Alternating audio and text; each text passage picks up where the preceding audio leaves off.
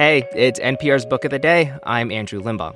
I hope you had a good Thanksgiving. I hope your family was okay and that you ate well and all that. But we're not done with food yet because today's interview is with Bryant Terry, a noted chef and cookbook author. He edited this new book called Black Food Stories, Art, and Recipes from Across the African Diaspora.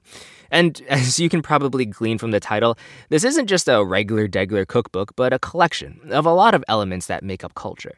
And while it does tackle a lot of subjects that can be dense, you know, like uh, history and geography and anthropology, it does it in this fun and effortlessly readable way. And that's by design. See, Terry is a food justice activist, and you can imagine he finds himself in rooms with a bunch of other, like, serious important people talking about serious important stuff. But as you'll hear in this interview with Here and Now Scott Tong, the people Terry's trying to connect with often aren't in these rooms. And Terry's work, and especially through this book, is all about inviting people in to have a seat at the table. Give it a listen. Bryant Terry is in the business of preserving African American recipes and the stories behind them. He is a noted cookbook author and chef in residence at the Museum of the African American Diaspora. Terry is editor and curator of a new book, Black Food Stories, Art, and Recipes from Across the African Diaspora, which, as the title suggests, is a full sensory experience, not just a bunch of recipes. Bryant Terry joins me now, and welcome. Thanks for having me on, Scott.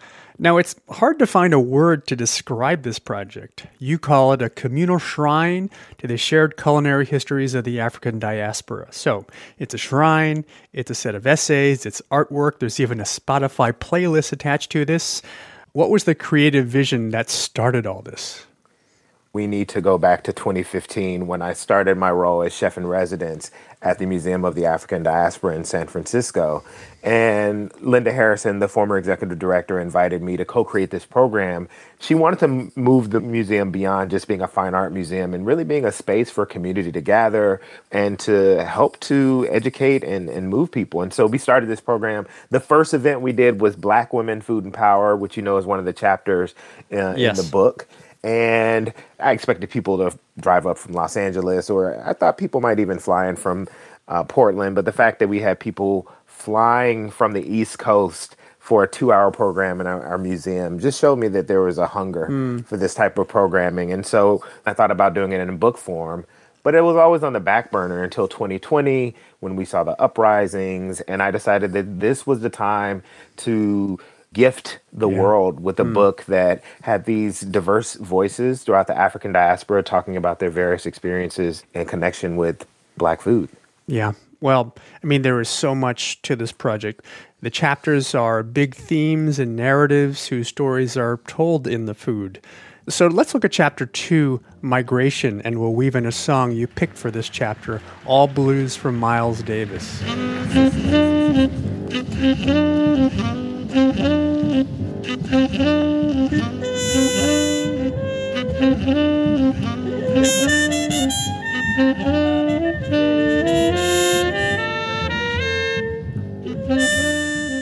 night I made a recipe from page 87 in this chapter of migration the rice pudding flan.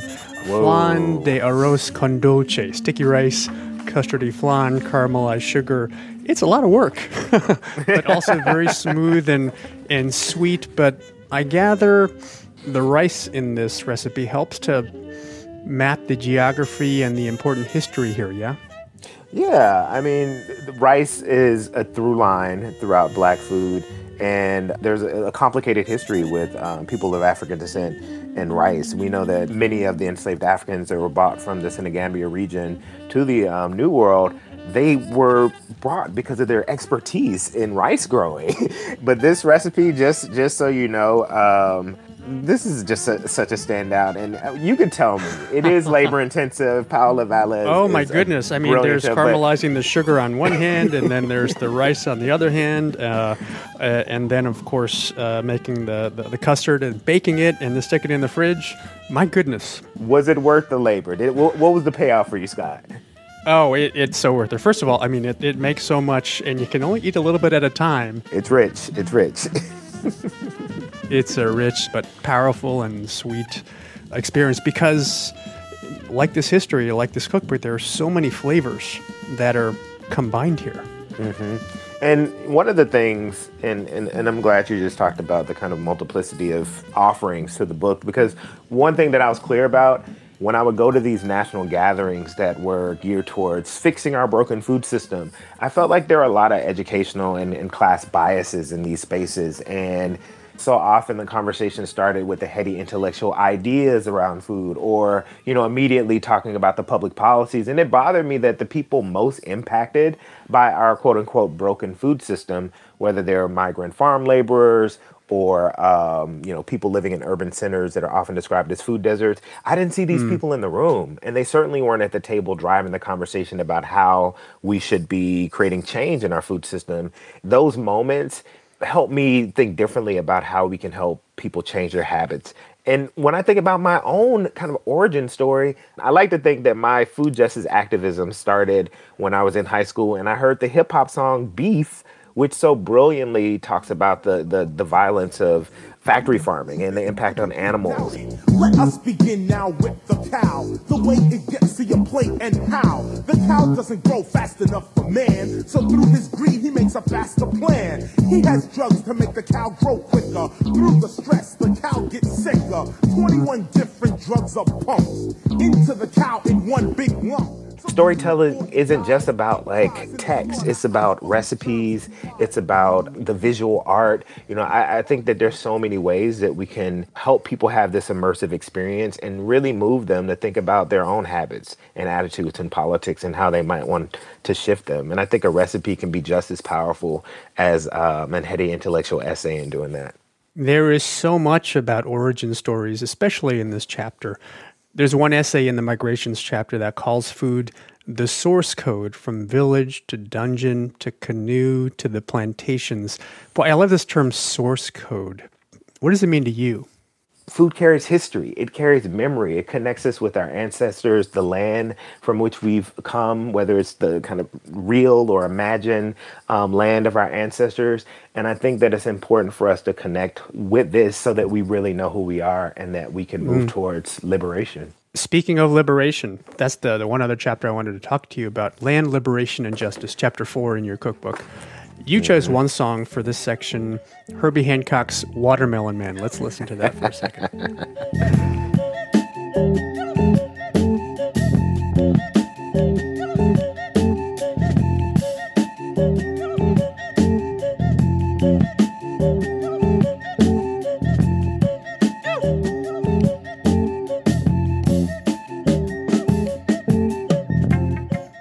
Now, the watermelon, of course, can carry a racist stereotype. Why did you pick this song as one of the songs for this section?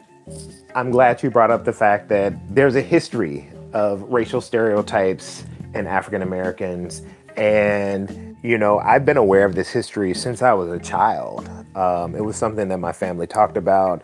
As they saw it, watermelon is one of our sacred fruits. You know, it's one of the crops that many enslaved Africans, um, n- newly freed Africans, I should say, after emancipation, this was a way that they had financial um, sustainability. They would sell watermelon to actually provide for their families. And there was the longest time, Scott, where I refused to eat watermelons and it was because I really? didn't want hmm. to reproduce or buy into these uh, racial stereotypes, and me eating watermelon hmm. would, um, you know, substantiate whatever biases some of my um, classmates or their families might have had.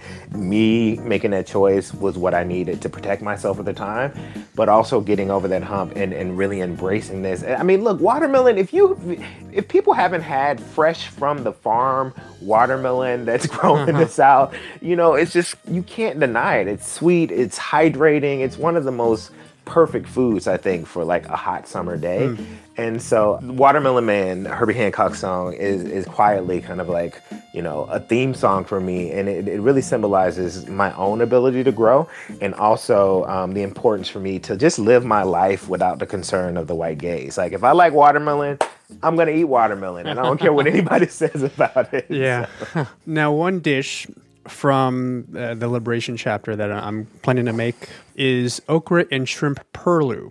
It's a dish with Carolina gold rice, garlic, onions, ginger, okra, and shrimp. The recipe says it is a dish of pain, resilience, and celebration. There's a lot to unpack here.